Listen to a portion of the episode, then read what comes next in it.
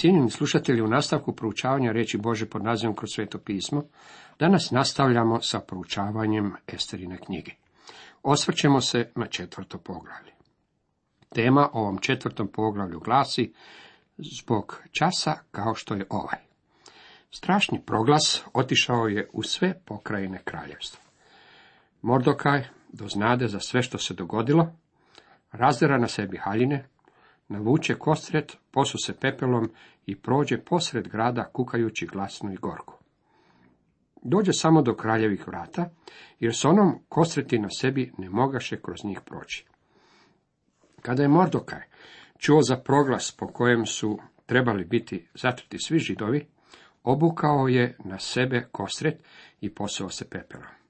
Kakava revnost! Vjerovao je proglasu, znao je da ne može biti izmijenjen. Pretpostavljam da je u tom trenutku u kraljevstvu živjelo oko 15 milijuna židova. Radilo se o strašnom pokolju, krajnje bespotrebnom i krajnje neizazovanom. Zbog toga što se jedan sporedni državni dužnosnik nije želio pokloniti pred Hamanom, cijeli jedan narod trebao je biti istrbljen. Naravno, radilo se o potpuno sotonskom djelovanju. U svakoj je pokrajini, svuda gdje se doznala kraljeva riječ i njegov proglas, među židovima zavladala žalost, postali su, plakali i jadikovali. Mnogima od njih kosret i pepeo postali ležaj. Jeste li opazili da nema spominjanja molitve? Vidite, ovaj se narod nalazio izvan Bože volje.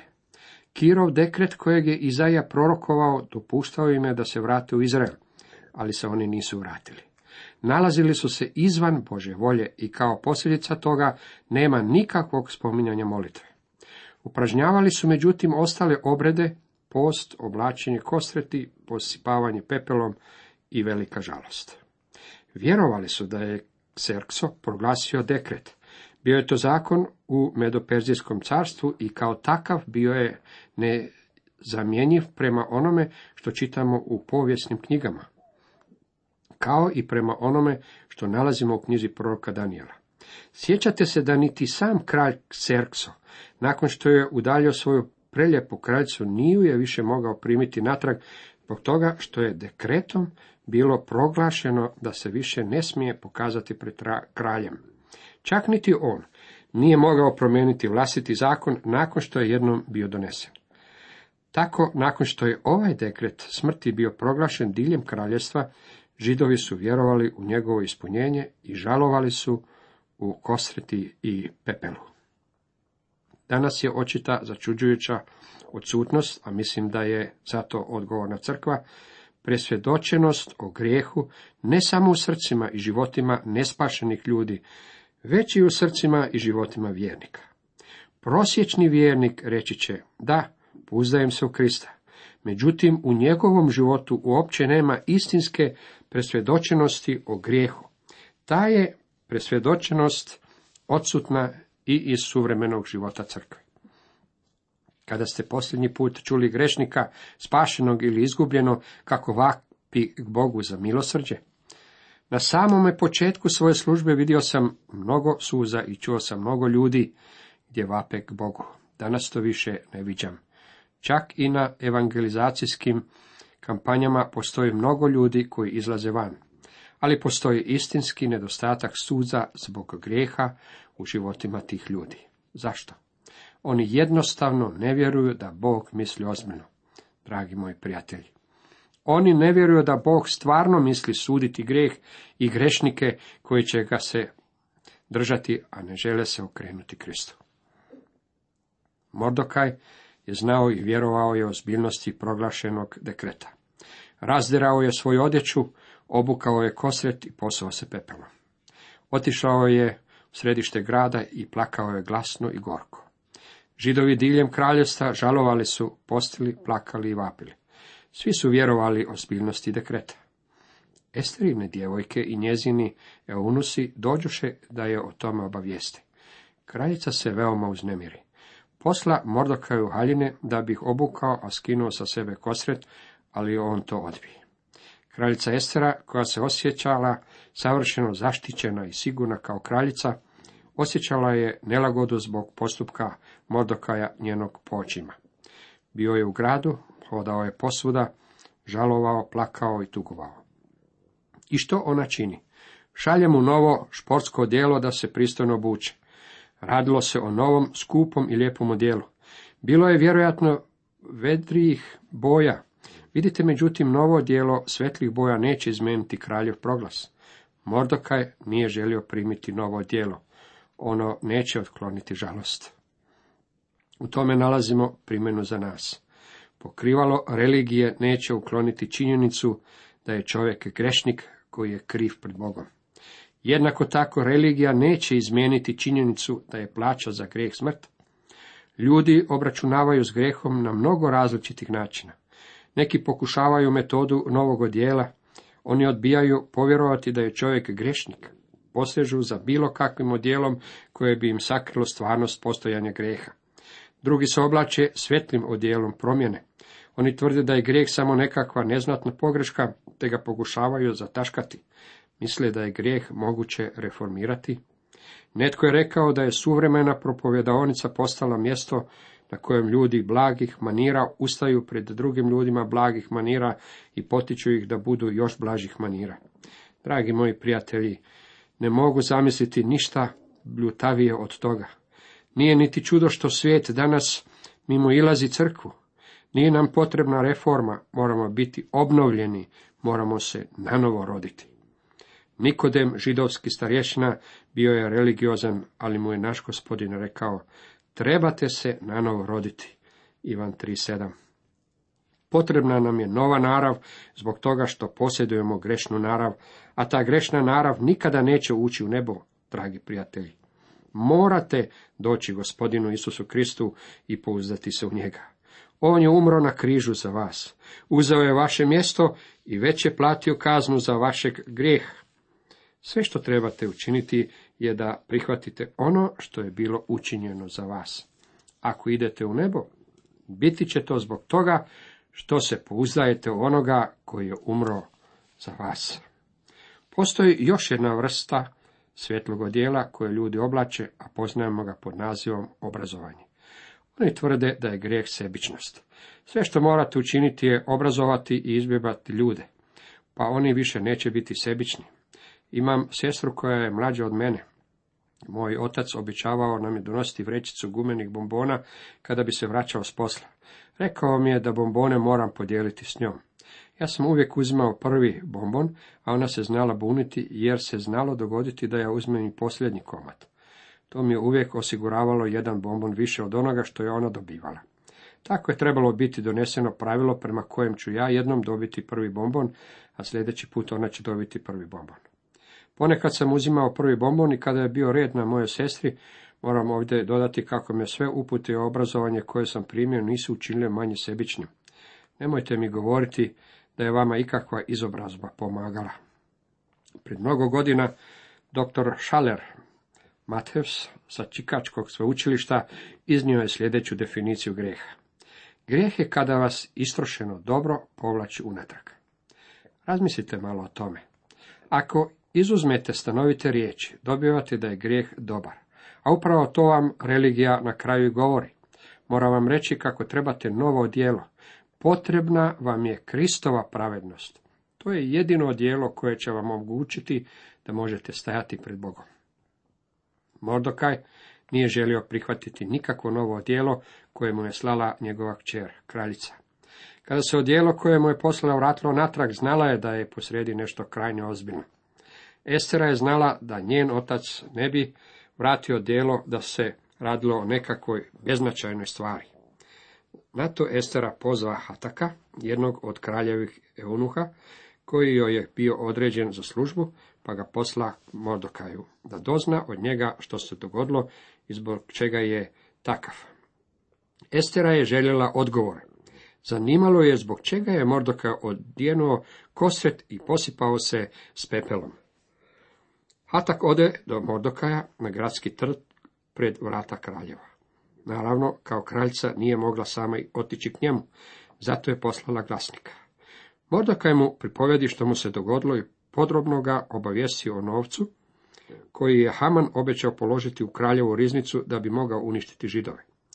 Dade mu i prepis naredbe o njihovu zatoru, koja je objavljena u suzi, da je pokaže Esteri, te da joj javi i naloži neka ide kralju, neka ga moli za milost i posreduje kod njega za svoj narod.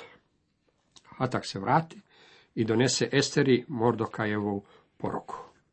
Mordokaj je poslao kraljici Esteri uzvratnu poruku, koja je drugim riječima glasila razlog zbog kojeg sam u kosveti i pepelu je taj što je naš narod, ti i ja, dospio pred uništenje zbog jednog strašnog dekreta. Zatim je Mordokaj dao Esteri kopiju dekreta da i sama pročita o čemu se radi. Volio bih kad bi ljudi koji tvrde da Biblija naučava kako čovjek nije grešnik pročitali što u Božoj riječi stvarno piše. Sve stoji zapisano crno na bijelom. Kad bi samo pročitali što piše, tada bi im bilo jasno da nam Bog govori da smo grešnici i da se nalazimo pod smrtnom kaznom. Tako se glasnik vratio Kesteri s Mordokajevom porukom i sa kopijom kraljevog proglasa o uništenju židova. Estera odvrati Hataku i naredi mu da saopći Mordokaju. Nakon što je Estera čula Mordokajevu poruku i pročitala što je pisalo u dekretu, poslala mu je drugu poruku. Svi službenici kraljevi i narod kraljevih pokrajina znaju kako svakoga onoga, bio on muškarac ili žena, koji nepozvan uđe u kralju u unutrašnje predvorje, čeka jedan jedini zakon, smrtna kazna. Osim ako kralj ne pruži takvome svoje zlatno žezlo i poštedi mu život. A ja već 30 dana nisam bila pozvana kralju.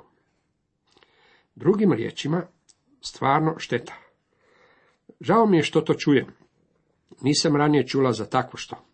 Uz je još dodala, ja međutim nisam bila pozvana kralju već punih 30 dana. Ne znam koji je njegov stav prema meni, a ti znaš kakav je zakon. Kao što je bio slučaj u svakom kraljestvu onoga vremena, tko god bi se usudio doći pred kralja bez da je prethodno bio pozvan, odmah bi automatski bio ubijen. Osim ako mu kralj ne bi ispružio svoje žezlo. Xerxo je bio poznat po takvim ispadima. Mogao bi svoju kraljicu poslati u smrt ako bi došla pred njega nepozvana. Zato je ona poslala Mordokaju poruku. Ako odem pred kralja, za mene bi to moglo značiti smrt. Mordokaju bijehu saopćene Esterine riječi. Mordokaj joj je nakon toga poslao poruku koju bi bilo vrijedno upamtiti. Pa on poruči Esteri. Nemoj misliti da će se zato što se nalaziš u kraljevoj palači spasiti jedina od svih židova. Jer budeš li u ovoj prilici šutjela, doći će židovima pomoć i spas s druge strane, a ti će s kućom svoga oca propasti. Tko zna, nisi li se baš i popela do kraljevske časti zbog časa, kao što je ovaj. Moramo se sjetiti da je postojala još jedna kraljica, kao i kraljev dekret, kojim je ona bila smijenjena s tog položaja. Estera je to vjerojatno primila kao upozorenje. Međutim, ako misli da će dekret zaštititi, onda je u zabludi. Dekret je govorio da svi židovi moraju biti pobijeni, a ona je bila židovka. Mordokaj joj je objasnio njen položaj. Samo zato što si kraljica ne znači da ćeš biti izuzeta od smaknuća. Zbog toga što će on dohvatiti svakog židova u kraljestvu, a također će dohvatiti i kraljicu. Kasnije ćemo saznati da Xerxo nije znao da je ona židovka. Mordokaj je dalje nastavio da ako Estera ostane u šutnji, tada će izbavljenje doći iz drugog izvora.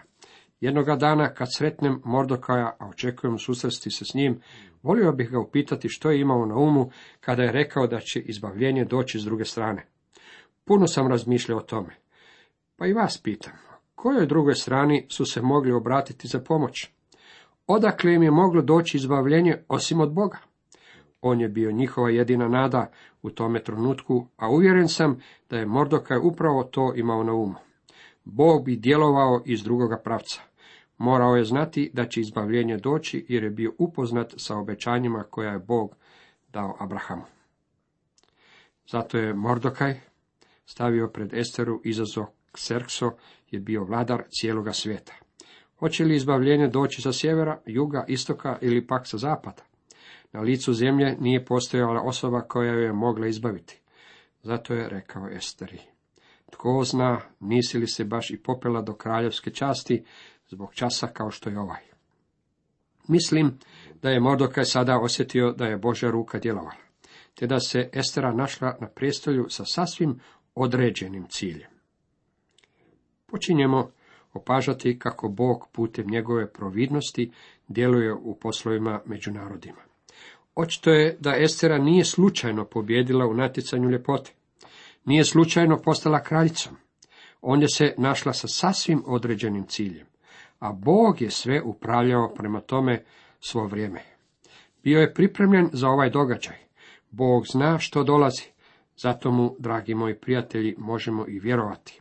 Kada stavimo ruku u njegovu ruku, on ima dovoljno snage da nas može i održati.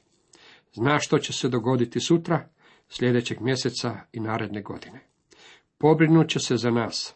Sve što mi moramo učiniti jest pouzdati se u njega. Mordokaj je, po mojoj procjeni, tada već bio postao jedan od plemenitaša. Otkriva nam da je, je zauzeo sasvim jasan stav za Boga. Voljan je umreti za Boga. Pazite što će Estera sljedeće učiniti. Ona je kraljica od glave do pete. Estera i opet poruči Mordokaju. Hajde, sakupi sve židove koji se nalaze u suzi. Postite zame, tri dana i tri noći ne jedite niti pijte. I ja ću tako postiti sa svojim djevojkama. Tako pripremljena ući ću kralju i unatoč zakonu, pa trebali da poginem, poginuću. Mordokaj se onda povuče i učini što mu je naredila Estera. To su riječi plemenite žene. Rekla je Mordokaju da okupi sve židove u gradu na zajednički post. Ona i njene djevojke učinit će to isto. Otići će pred kralja zatražiti pomoć, a bila je voljna zbog toga izgubiti i svoj život ako je to potrebno. Još jednom zapazit ćete da ništa nije rečeno moliti. Zašto ne moli? Zbog toga što nije bila u Božoj volji. Zašto židovi ne mole? I oni su bili izvan Bože volje. Kada se Jona nalazio na brodu dok je bježao od Boga, ništa se ne govori o molitvi. Jona je tada bio izvan Bože volje. Nije se smio nalaziti na tom brodu. Teško je moliti kada se nalazite izvan Bože volje. Moguće je da su neki među židovima molili, međutim, to se nigdje ne spominje u Božoj riječi. Esterina odluka da ipak dođe pred kralja bio je čin velike hrabrosti.